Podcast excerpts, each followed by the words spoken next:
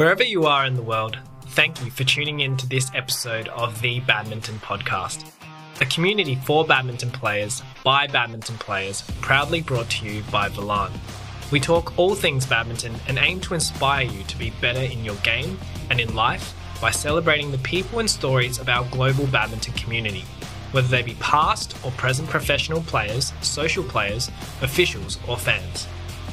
We're your hosts, Jeff and Henry, and we love badminton. From the bottom of our hearts, we'd just like to say thank you to everyone who has listened to, shared, and been part of the podcast. It wouldn't be possible without you all. If you do enjoy our episodes and can spare just a couple of dollars each month, you can really help keep the podcast going by supporting us on Patreon. Just visit www.patreon.com slash the badminton podcast. We'll leave the link in the description. We're here live in the Netherlands in Arnhem, here at Papendal, the Dutch Sports Institute. I'm Gronya Somerville and I'm joined today with Jeff Tho as the co-host. And today we will be interviewing Selena Piek, who is a Dutch badminton player specializing in doubles. She is a European Games gold medalist, two-time Olympian, and has been ranked as high as seven in the world in women's doubles and 12 in mixed doubles. Communication is key still. Talk to your partner, but also talk to the people who you trust and tell them, tell them your insecurities and yeah, be be open about it and don't feel bad of telling because if yeah, someone else doesn't know your insecurities or your issues, then you can also not help them. Probably you earn respect from people when you try to be vulnerable it's also helping you later to perform under pressure. Like if you're already scared in your, it's not a comfort zone, obviously, but as an athlete, I think it's really important to, to step out of your comfort zone. Don't be scared of doing that. And also, it's okay not to be okay. That's also something which is very important. Like we're always aiming for 100% and, and I need to be the best version of myself. I need to be perfect. I need to work hard. I need to. No, we all have shitty days. And we all are yeah, sometimes not feeling well or there are some issues. Or I don't know, your dog ran away, whatsoever. But it's okay. It's okay not to be okay. Welcome, Selena. Thank you so much. And thank you for repeating that intro again. Sorry, technical difficulties. But Selena, thanks for joining us. It's been a long time coming. We we were going to interview you a few months ago and we finally got the time today, which is great. And we are sitting with Selena in in Papendal, which is the national the sports center, and we've been hard at work. It's been really hot here, hasn't it? It is actually. It's almost Australia in the in the summer, I would say. Yeah, it never been this hot. like when I just came back from holiday, and I thought I brought the the heat with me, but it was a lot better when I was in the south of France. I have to admit that. Yeah, and no. being relaxed on the beach, but yeah, it's insane. Yeah, I was saying that when you got back, you look like you got a bit of a tan as well. From Asia or from France? Not a bit, a lot. A lot. So it's actually, I think I, I have got a little bit of a tan from Asia, but I haven't been in the sun as much. It's not that nice when you're practicing and when you're mm. playing. So, but I worked hard on it in France. So, okay. because I'm also turning white pretty easily, and I really like me having a tan. I look a lot more healthier. So, yeah. I'm pretty happy with happy it. with the 10. Yeah. Awesome. Okay. Well, Selena, we'll jump into the podcast now. Usually at the start of every podcast, we ask just about how someone like yourself got into badminton. Now, we've spoken to Robin Tabeling, your current mixed doubles partner on the podcast before, but we'd always love to hear about how you yourself, Selena, got into badminton at a young age and how your badminton journey progressed from there. Yeah, it's actually quite interesting because I started pretty late, I would say, for the Netherlands. I was eight years old. Many of you think that's probably early, but mm-hmm. I, I really wanted to join earlier. But I think we had this club dynamics where you had to be eight years old. So before that, I was into swimming and gymnastics, which is also a pretty common thing to do when you're younger. And after that, I also really wanted to play soccer. But my dad didn't really thought that was a good idea because I was a girl and pretty small. So badminton it is. And um, I remember when I first got there, I loved it from the start, I think, and thought it was a pity that we only had one session a week on Tuesday. I think it was 30 minutes, maybe 60 minutes. Oh. But I really loved it. It was just my local club. I could walk to it. And I think at the first few years, I really, I don't think I had that much talent. I was just really enthusiastic and I love to play. And yeah, I think from that point on, I got better until I went to a different club where I could train a little bit more. And yeah, from that moment on, I think he could see like, okay, she has some talent. I was not still, I'm not a very technical player, but I was pretty good with my footwork, pretty quick.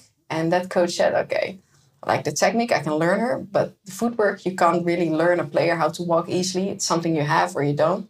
So let her come in and then we will work on that. And I think I got scouted for the national team around 13 or 14. But it was only after my parents got a phone call like, hey, do you have anything against the national team? And we were like, What does that mean? no. I think it, it was because um, Politics. yeah, and we had this I don't know, training group below the national team, and I got sent away because they thought that Selena will is not good enough. She will never make the national team, but she is okay to train another year with us. And then my dad said, like, why are we going to pay so much money when you're not believing in her? Like, I rather have her having fun somewhere else mm. and and have her fit in a group where people actually believe in her than letting her yeah sit here. And I, I remember that talk. I was so devastated because obviously when you start playing you really want to go to the national team. But maybe it helped me being even more eager to prove myself. And i think only six months later i got that phone call like hey do you want to be in the national team or you don't? So yeah that's actually like when i was pretty young.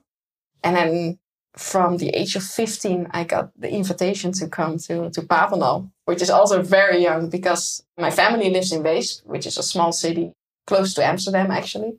So it's about an hour from here. And I was like, oh, this is exciting. I can come to Papendal. I can train with among the best players because at that time there was still, I missed out on Mia Audina, mm-hmm. which I think is a shame. She was one of the big inspirations why I wanted to play badminton and why I wanted to go to the Olympic Games. So we had this small group of eight players, I think. We were invited to the National Training Center. And at the beginning, there was all of this was not there. Like the restaurant was not there. We ate like over the buffet over there, which was really shit. But just because I was with so many people from my age, who were in the age, I think, from 14 till 18, it felt like I was on camp like the hmm. entire year. Yeah. And obviously, things got a lot more professional from that moment on. Mm. Like you had physiotherapists, your seniors, where you were looking into. I went from four times a week training to two times a day and going to school back and forth. So it was a huge change. And I think that yeah, I was lucky to be in a group with very like minded people, while at the same time I was keeping the fun. So you did your school here, or you or you stayed at your old school? No, no, no, because it's an hour away. Yeah. So I had to transit. Like I did four years uh, high school there, and the last two years I did it here. Yeah. Which is a huge, yeah, change actually, because all my friends were back home. Still, I was not there that much because like we were playing tournaments and I was training already quite a lot. But it's a different mentality here. So I never really felt like, hey, I belong here. Also because you come into a new class, like we all know that. And then you're also leaving so Yeah. many times because you're either training or you're going on tournaments. Mm. And you have yeah, people who don't understand it. Mm. And also I went there on a specific age where people are more going out, enjoying life, Mm. exploring alcohol, those kind of things. so that didn't really mix. Like I was getting more professional Yeah. and I loved it while my friends were going out having fun. Partying. Yeah, exactly. So that was difficult, but yeah, I, I really had a clear mindset of what I wanted to do and where I saw myself in a few years. Where did you see yourself? What was that mindset? It was, I graduated at 17 from high school, which is pretty young.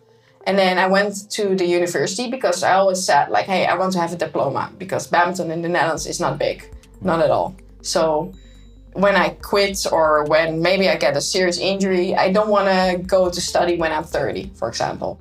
So I know that like a bachelor degree is three years and you can do a master afterwards.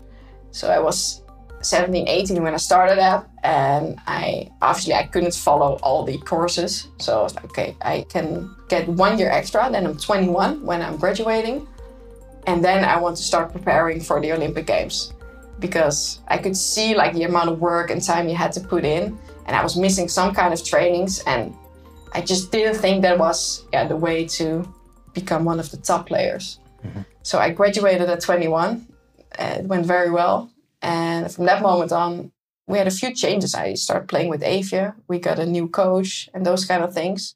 And I went to the Olympic Games at 24. So my plan worked out pretty well until then. but we can come in to that subject later. Sure. So that was actually my uh, a little bit of a long history actually about how I started and how young I was when I started to play more. I know that you said you were doing swimming, right? And, yeah. And you like soccer as well or football. Yeah. After choosing badminton, did you ever regret? want to try the other ones or regret or anything like that? Not at all. Not at all. Because I was done with swimming because I remember I had to get up super early. Yes, swimming super, early. super early. And I'm not a morning person at all. So, and I had my diplomas, which I, I, thought it was fine. But I remember I had to choose because I was playing uh, competition. I started playing the competition in badminton. And with swimming, you had the, how do you call it? Mat- it's not matches, but. But the carnival. Yeah, the competition yeah, swimming. Yeah, yeah, yeah. So, yeah, for, it was an easy choice for me. Like, hey, I've been doing swimming for quite some while. I have all my diplomas. Like, I want to be a badminton player and, and see how it goes. Yeah. I can see you as a soccer player though. Yeah, yeah, yeah. I can see that really easily. I don't know why. Yeah, yeah. Just, I don't know. Yeah, yeah, yeah. And, then I still really like it actually. I, um, I think I see you kicking the shuttle around sometimes. Yeah. Maybe that's it. yeah, that's true. and I'm a lefty, which is quite yeah. unusual. But you're not left-handed with your hand. I think I should have been, but my mom is a teacher. So when I was young, when I grabbed things in my left hand. She put it in my right hand because normally with the writing, my dad is a lefty. Ah. He was always writing over his own writing, yeah. which is super annoying. Yeah. So like, oh yeah. Did you ever wish you were a left-handed badminton player? Every single day. Every single day. Like how shitty it is when you have like a doubles player, it's left and right, right, combination. It's yeah. and plus all left players are more skillful. Mm. Almost all of them. Unless you're Tai Tzu-ying, but Imagine Tyson left-handed. Yeah, yeah, yeah. I can't. she can't get better than this. okay, awesome. So in your journey up until you reach the Olympics and you play with Evie, is it Evie? Eefje. Eefje. So yeah.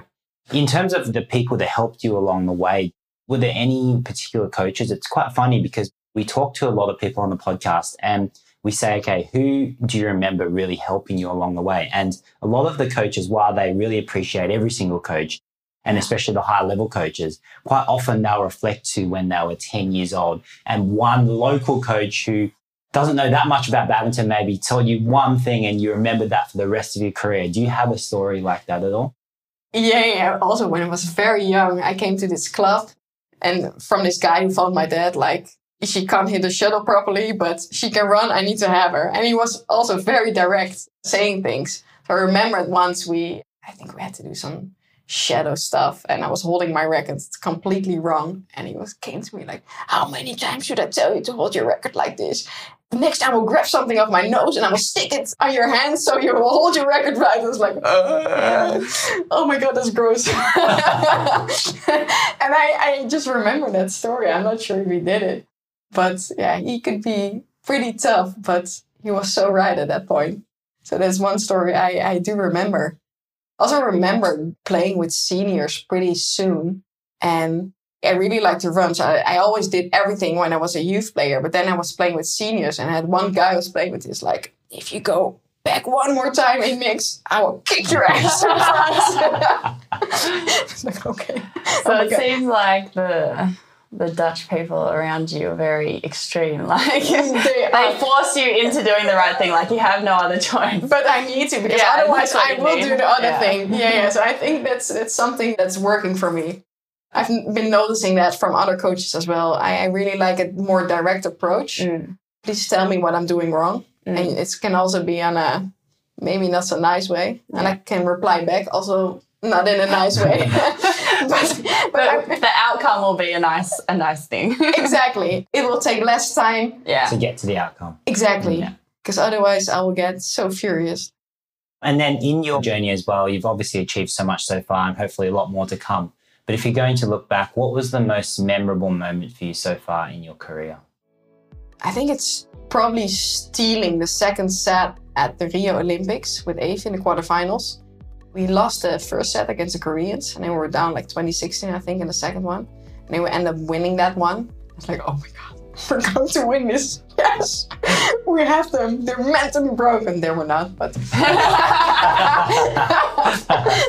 but I, I remember that feeling of being so close of fighting for a medal and really having that feeling because we always said like we dream of participating at the Olympics.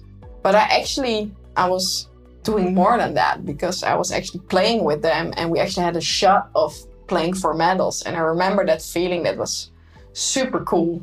So yeah, and my family was there as well. So that helped a lot.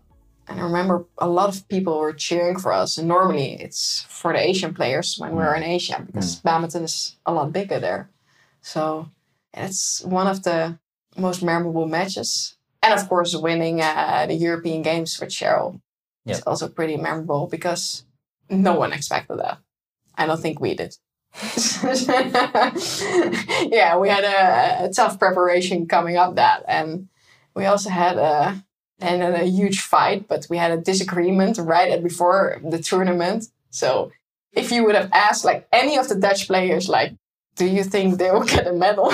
no one would have said yes. But somehow we found our way into it, and yeah, we played a, a lot of great matches there. Sometimes it's like that when there's like the expectation goes or something. Low, yeah, Then you can just have a totally different mindset and ease of playing, and yeah. you just end up. Exactly. It also helped that I think when we played the final that Lauren and Chloe were doing so well. So I think they went in as the favorites. They have the Um, pressure. Yeah. Because I also put the pressure on them because I was saying all the time, like, oh, they're playing so well. the pressure is on them. And I also remember that I wasn't thinking about winning at all because we lost the first set. I was just, okay, let's let's go, let's try our best and make it a good game. And then the second set went really well. And then the third set, we were down like this with 9 3. And then we were up like 49 or something like that. And at the moment, I was, oh my God, let's go. Yeah. And I, I remember that Cheryl was serving and she was constantly asking, like, hey, should I serve? Do your thing. I will, I will have the rest. And I really like I, I really like her surfing because it's her safe zone. And yeah. I'm a little bit more scared, but I would say I, I rely on other things. She's really relying on her surf. It's like, okay, keep doing what you're doing because it's working. yeah. yeah. So I think all that together, um, yeah, the emotions that came out at that moment, also for me because I was going through a tougher period after that, finally had some like, okay, I'm still able to win some good matches, Mm. and that confirmation was was yeah something I really needed at that time. So do we want to talk about that period now? Yeah, sure. So you've obviously you've done a lot in your career so far. Like I said, Selena, you were like top ten in women's doubles, Yeah. and then you were previously top like fifteen or top twelve in mixed doubles, and then you basically had to repeat that all again with a new partner. So you're n- not quite in the top ten for women's doubles, but getting close, as well as your mixed doubles as well. So in terms of changing partners, what's the process that you had to go through, and how did that go in? In a period, Mm. So this was all right after the Rio Olympics, was it in 2016 that everything started to change? Yeah, because like me and Eefje and me and Jacco were yeah here very high, high energy, high expectations, feeling well. We are on the top of our careers, and then I got home and I was already struggling with a foot injury, but I didn't thought it was that bad. But we got home and we had some weeks off, so the physios were not there. Our coach stopped because he went back to Denmark. So it was a really weird period in like, hey, what are we going to do? Where do we need to go? Eefje was contracted with Yonex, so we had to play the Japan Open, which is pretty soon afterwards. So we went there, and I remember that my foot didn't feel great. Mm. It felt actually really bad. So I texted the physios back home, like, hey, we need to have some kind of scan because I can't play on like this. And there was some pressure from home because the Dutch Open is right after that in October. And then you start this whole European cycle tour. Plus, me and Eefje were still in the run to qualify for the World Tour finals, which is, as a badminton player, Mm. super nice to do. So there was pressure from a lot of sides, also because at that time our main sponsor decided to go in another direction. So yeah, we kind of lost our, our main sponsor. Our coach went away. Yeah, and I was suffering from my foot injury. So I got that scan and I actually had ruptured my some kind of tendon under my foot, which was really bad. But because there was no coach and we were in a transition of all kinds of things, there wasn't a real plan like, hey, can we play the Dutch Open? Can we play this? Can we play that? We're constantly trying to get me ready and and that took way too long. So I remember me playing the first match in May after that, almost a year later. And it was constant struggle, like, hey, okay. I even got a measured like an, an iron boot at the hospital because at one point they said like you can't walk on it anymore. Because it was the whole process was really weird. It went super slow. Nobody knew exactly what it was. No one knew exactly when I was getting back. And at that time I was super, I would say depressed because it's pretty hard from being up here, Mm. like going, yeah, in, in your darkest times. And I'm a person who doesn't, at that time, I really didn't want to speak about it. I went back to my apartment all the time. I like my day was done at 9:30 when I've seen the physios. And it's pretty long days at that time. But then in, in May, I thought we were going finally in the in the right direction. So me and Eefje played a tournament and we were supposed to go to America, Canada after that. And then two weeks before that, she told me that she was quitting. And that was a huge blow. Like, oh my God, I'm finally on the right path of getting back. And as you heard before, I'm quite a planner. Like I could see myself Mm. like, a Tokyo, those kind of stuff. And I could not see me doing that with anyone else at that time. So that was a huge blow. And it was really out of nowhere, or for me like, it was for me it was i knew she was struggling with her shoulder of course but i, I thought we had like this mutual or silent agreement like Yeah. hey and she hadn't like dropped hints of being like, oh, no because I maybe i was also very busy with myself Mm. at that time still and i wasn't at training that much as i used to be and So i was also really- mostly focusing on myself more. Mm. it's like hey i want to get back in that top shape and Mm. and so on. So that came out of a huge blow. And then I, I went into a panic mode like okay i need to find a new partner because i need to play two disciplines because doubles is my best one. So i need to go on. So actually they gave me the choice of who i wanted to play with. And i chose cheryl because i could see that she was yeah she had potential to be a, a really good player but because i made that choice in such a rush and i was not really happy with myself either I also put her in a very tough position because she was a lot younger, very inexperienced, and she probably looked up to me a lot because I, I experienced quite a lot back then already. But I had no room of seeing all those things, and also no one to talk to because we still we had a new coach, but you didn't really know them that well. And, exactly, and he even didn't know me that well, so there was not any room to to talk about all these feelings. So I had a lot of feelings that weren't, yeah, it didn't express them. Mm. So in in it was I think back then in December. Actually, me and Cheryl started really well. We won the Belgian uh, international, but I really felt super lonely, super down. I didn't have any motivation going to Papendal. And I remember that coach at that time kind of forced me going to Italian international, and I was like, I'm about to break. I'm about to explode. I need to get away. Like I wasn't sleeping at night. I was up to 4:30 each night.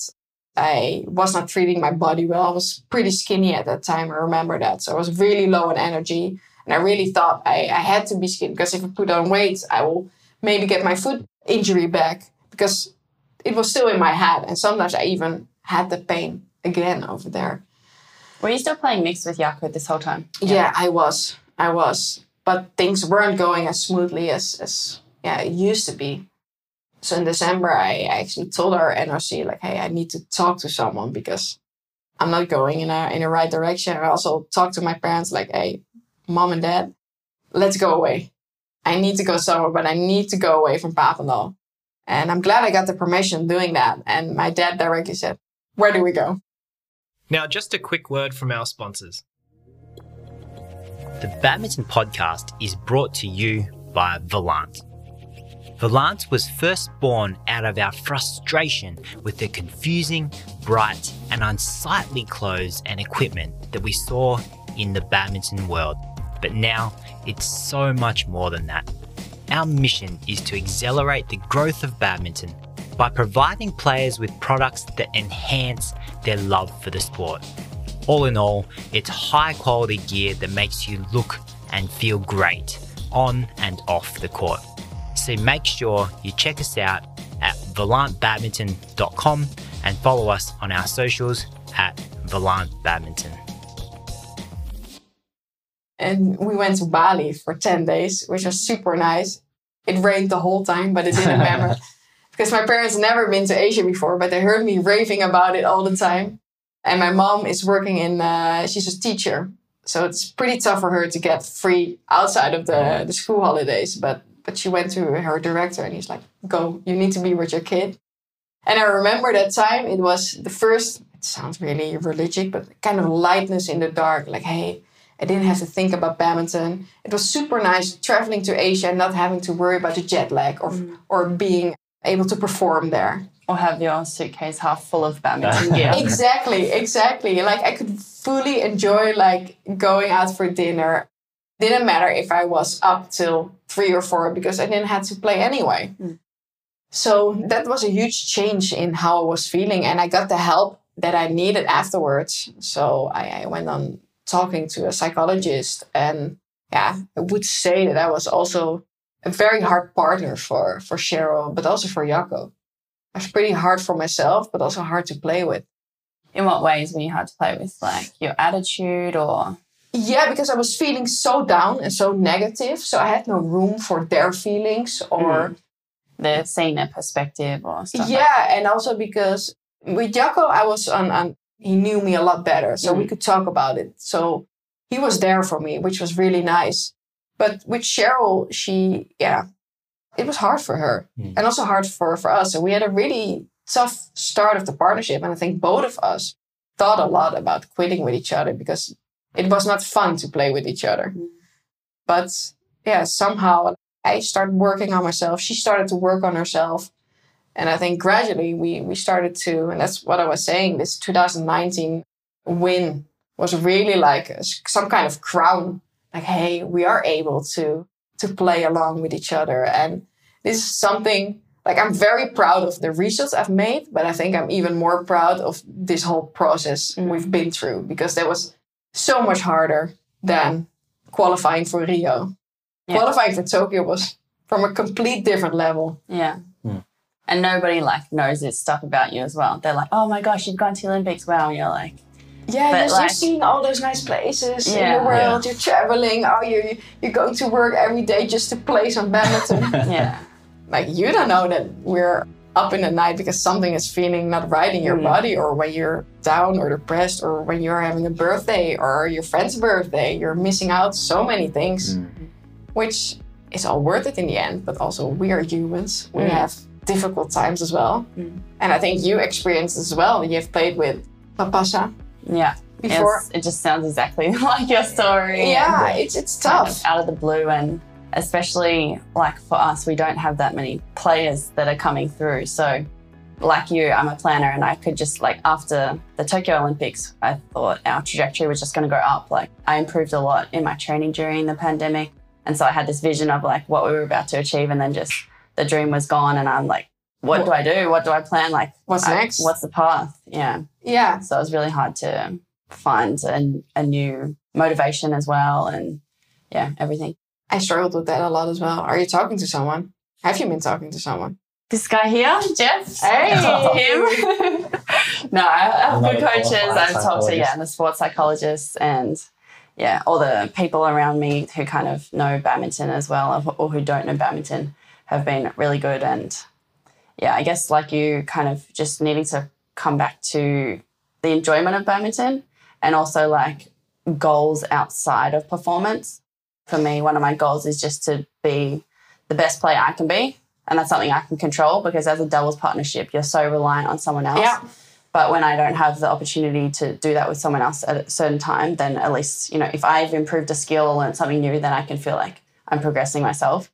Yeah, that's a very, very good advice, actually. because yeah, yeah, it's what are you saying? Like I, I went to the psychologist a lot of times, and I always walked away with like, "Hey, it's me, it's me who done wrong because I had certain expectation about someone else, Mm. so I'm feeling down about that." But let's focus on the things you can control, actually, and and. In some way, I really like the Selena I was before everything happened because you're like free and you are not thinking of so much about stuff because Mm. I can also be a, an overthinker, I would say. But on the other way, I have learned so much more about myself because I had to look deeper in myself like, hey, why I'm responding like this? Mm. Why do I get agitated so much by someone's actions or whatsoever? So I think all those lessons are super valuable, but the way I've been through it's horrendous. Yeah. but in some way, it's, it's nice if you can look at it like, hey, what did I gain from it? Instead of what did I lost?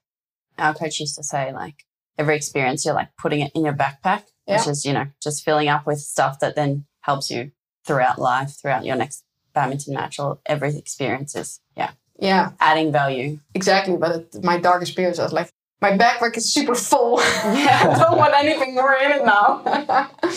Yeah. So I can totally get that. Maybe you should get a Dutch citizenship. but I think it's something that all small associations are struggling with. and- Yeah. And, players. It's tough. And it's also, I always compare like partnership to a marriage Mm. because like I'm seeing them more often than I'm Yeah. seeing the people back home. Yeah. And we're all different and different personalities. And yeah, that's what I was feeling the most when I changed partners. Like, wow. Like with me and Robin, it clicked right away because I also switched to Robin after playing with Jacco, which was also for me pretty tough to make that decision because I've been playing with Jacco since I was 14. And it resulted in him quitting after a few months. So I felt pretty bad about that. But I knew that, yeah, I made, and especially now when looking back, I had to make the decision for what's best for me. But also, those decisions are not always nice to make. Hmm. Yeah. And get the blame from from people. Mm. Yeah. So how did you find it then, like starting with, I guess, more inexperienced partners and, you know, maybe their level's not there or sometimes like the relationship you have is a bit of mentoring, coaching aspects, whereas before you and Eefje would have been 50-50 kind Yeah. of. Yeah. Like for me, that dynamic is a bit weird to figure out when I partner some of the young girls. And I like, like I get frustrated with the level of the game in a way, the way they're training. And then I'm like, oh, should I like coach them a bit more or will they get annoyed at me? Like, do I let the coaches jump in? That kind of stuff. It's hard to find a fine line in that. Also because everyone is different. So player A really wants to be approached like this, player B wants to be approached like this. And I am pretty direct and I know that I can say things in, in a not so nice way every now and then. A little bit harsh. yeah, very harsh. But that's also something I, I had to go through also with my partners.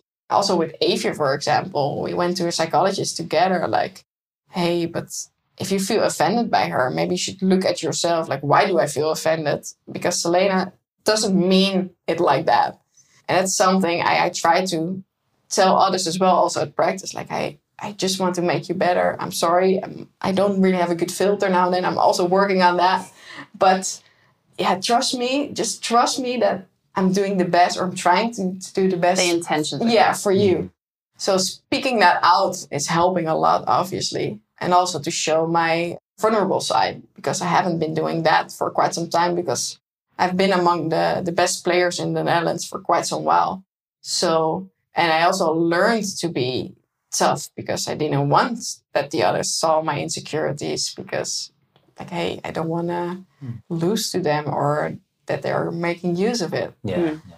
but I actually learned that it's okay to show that as well, and also to show them that I'm human to make things a little bit more approachable. Mm. But I think it has always been inside me to be that mentor a little bit because I think I was also mentoring Eefje a little bit more. Okay.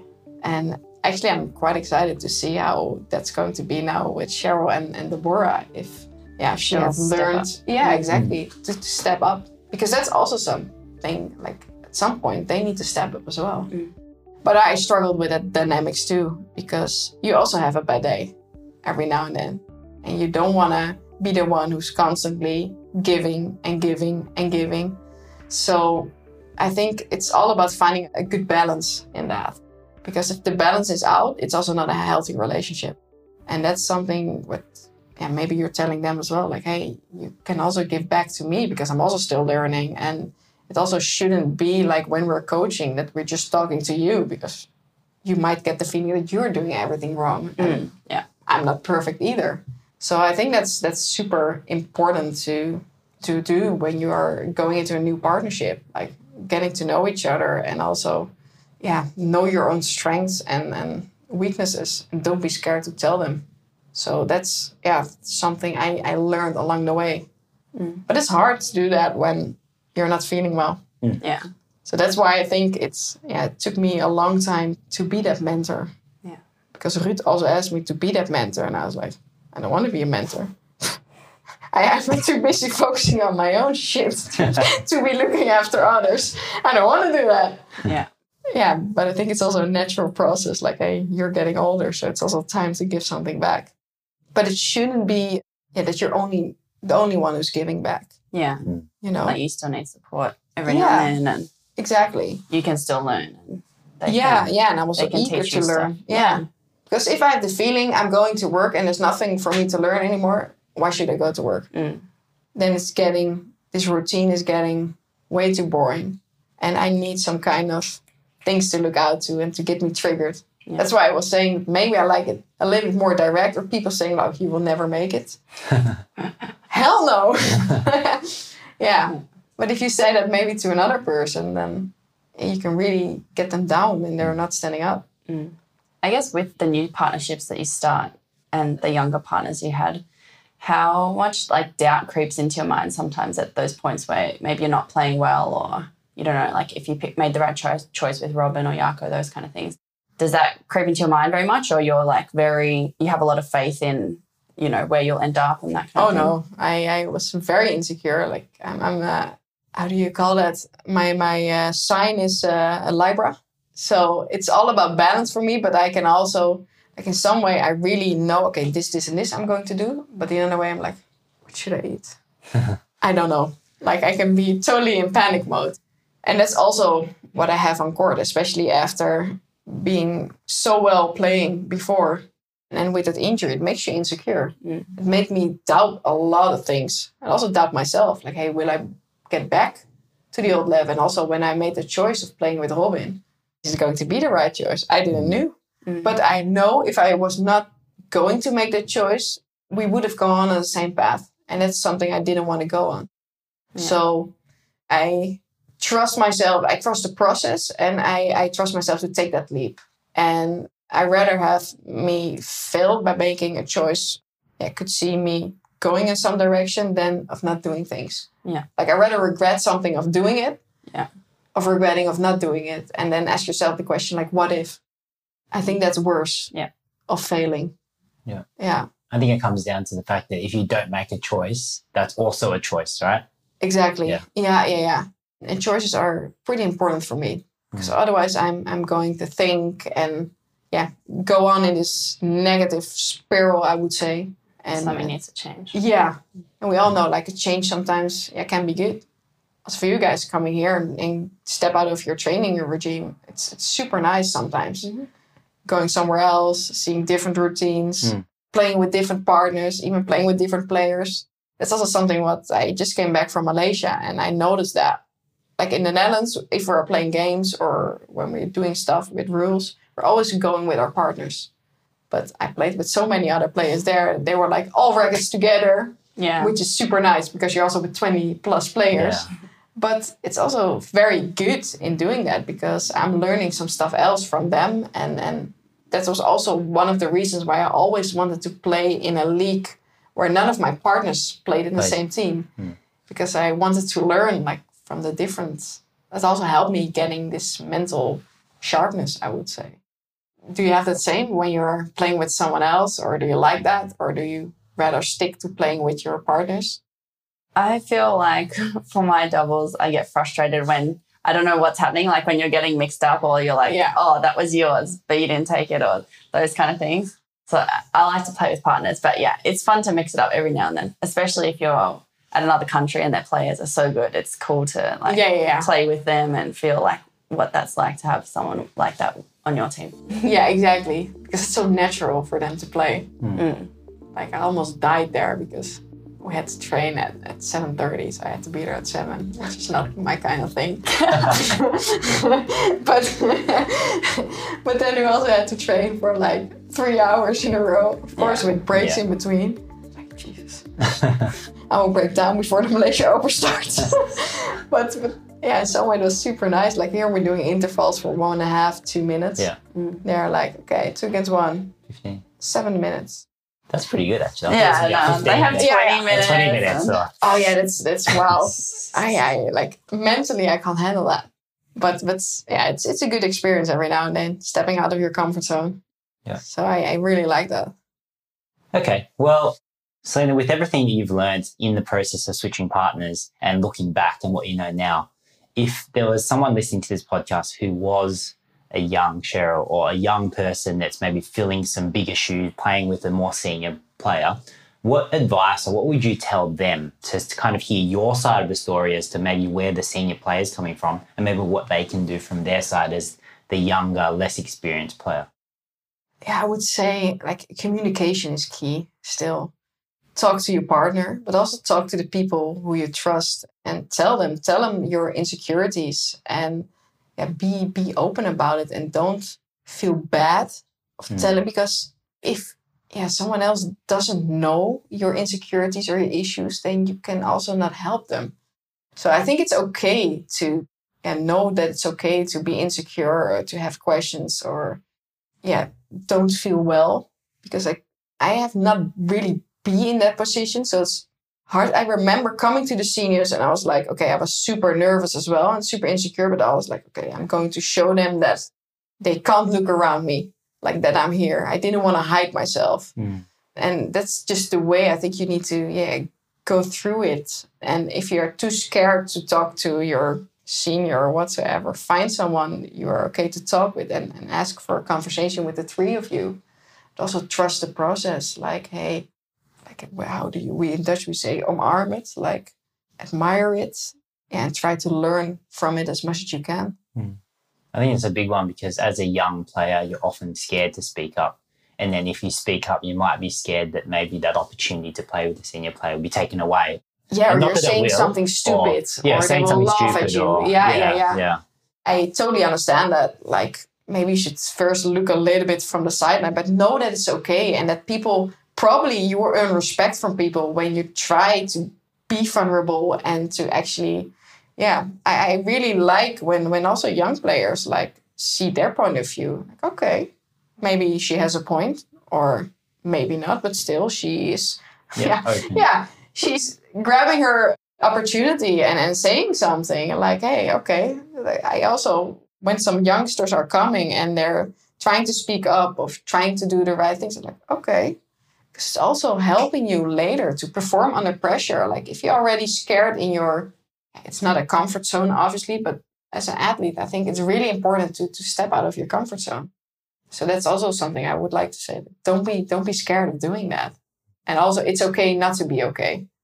That's also something which is very important. Like Yeah. we're always aiming for hundred percent and, and I need to be the best version of myself. I need to be perfect. I need to work hard. I need to No, we all have shitty days. Hmm.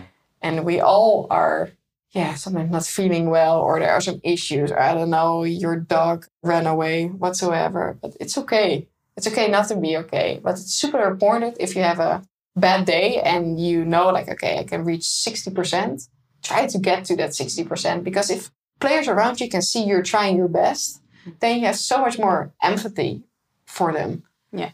And that's also what I'm trying to do now. Like, we have this super nice wellness system. And also, I'm trying, when I feel like, oh, I'm struggling today, I try to tell my, my colleagues around, like, hey, I'm having a shit day today. Can you please help me? And in being more supportive or yeah, being yeah maybe a little bit more relaxed of me doing not so well. But because if you don't say those things, I can get probably very angry.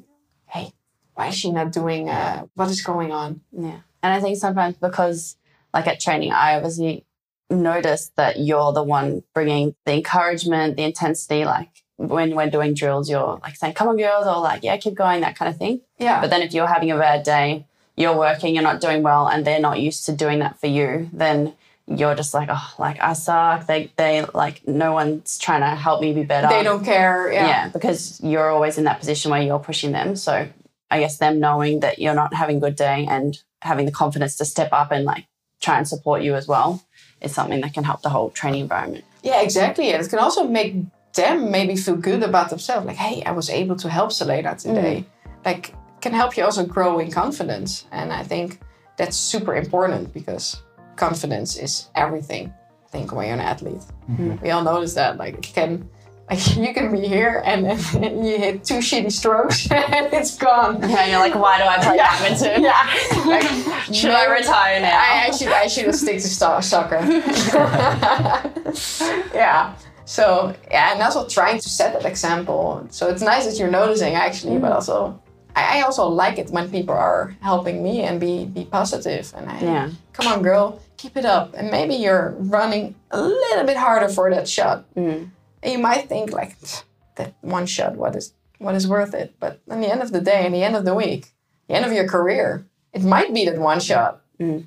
So I think that's a that's a very good mindset I think to have, and also to show the young players, like, hey, come on, girls, Yeah. yeah, One time at training, I was having a bad day, but I was still encouraging the others. And then it was my turn to work, and I was they were just like smashing through me, whatever. And then I got angry at them for not encouraging me. I was like, guys, you need to help me. I'm like, encourage me. I encourage you.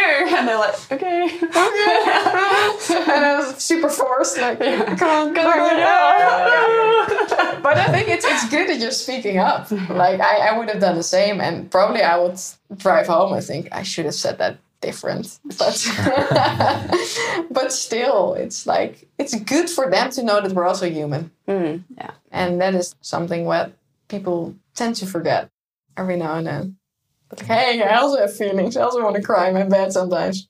Yeah. Come on. I have one technical question for Mm. you. So your defense is a wall, and you can, in doing driving drills with you yesterday, you can pretty much block with such good quality from any position. What are your like favorite drills that got you that wall defense? My fa- it's actually I think, I think two at the net Two and me net. me in defense. Yeah. And I also really like that we're doing two players at the net, like they're going from above the net, and I'm in, in defense position from the middle. So they play around my body, but they're also allowed to block to the sides. Mm, so you have to move. So I have to move and have to be ready. Like also when my quality is poor, going to the sides.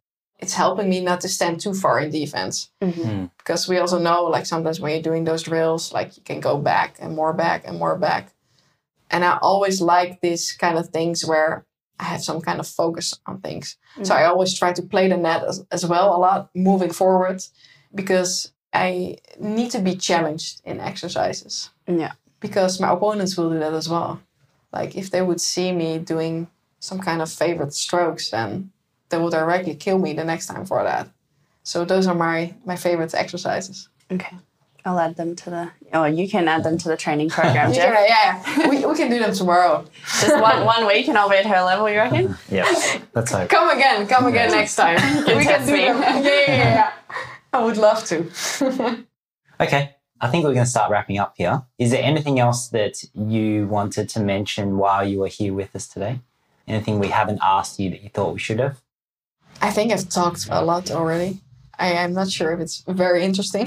I hope it's interesting. I think it's very interesting. But no, I, I would like to thank you guys for inviting me because I really liked it. And also thank you for, for opening up as well. Ah, oh, It's just nice to know that yeah, we are struggling from the same issues every now and mm-hmm. then, mm. which is super normal.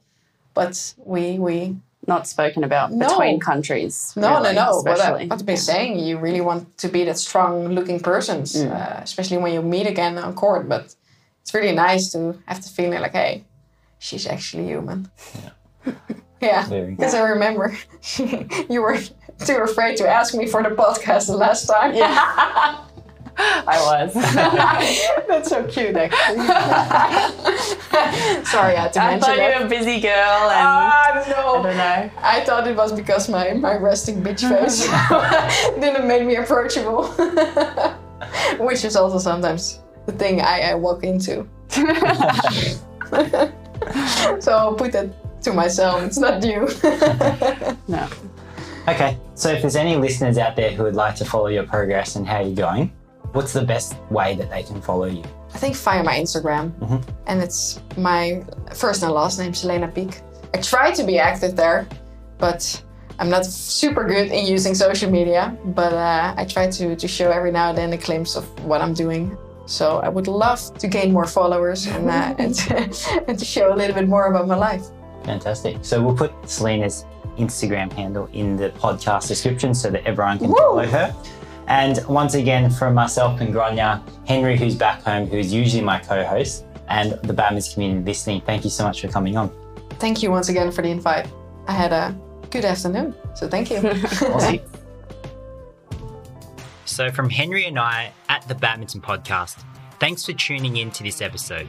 If you've enjoyed it or found it useful, be sure to share it with your family, friends, teammates, and someone outside your badminton circle too, because with your help, we can show the world how incredible badminton is. To keep up to date with new episodes and who we're interviewing next, make sure you connect with us on Instagram, Facebook, and LinkedIn at The Badminton Podcast and on Twitter at The Badminton Pod. Feel free to contact us and ask any questions, give us feedback, or request topics for future episodes. We love hearing from you. And remember to check out and shop for your simple and minimalist badminton gear at volantwear.com. Catch you on the next episode. Bye.